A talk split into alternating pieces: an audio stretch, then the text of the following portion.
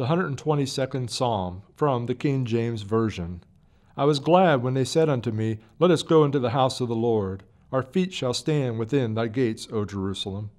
Jerusalem is builded as a city that is compact together, whither the tribes go up, the tribes of the Lord, under the testimony of Israel, to give thanks unto the name of the Lord. For there are set thrones of judgment, the thrones of the house of David. Pray for the peace of Jerusalem. They shall prosper that love thee. Peace be within thy walls, and prosperity within thy palaces. For my brethren and companions' sakes, I will now say, Peace be within thee. Because of the house of the Lord our God, I will seek thy good.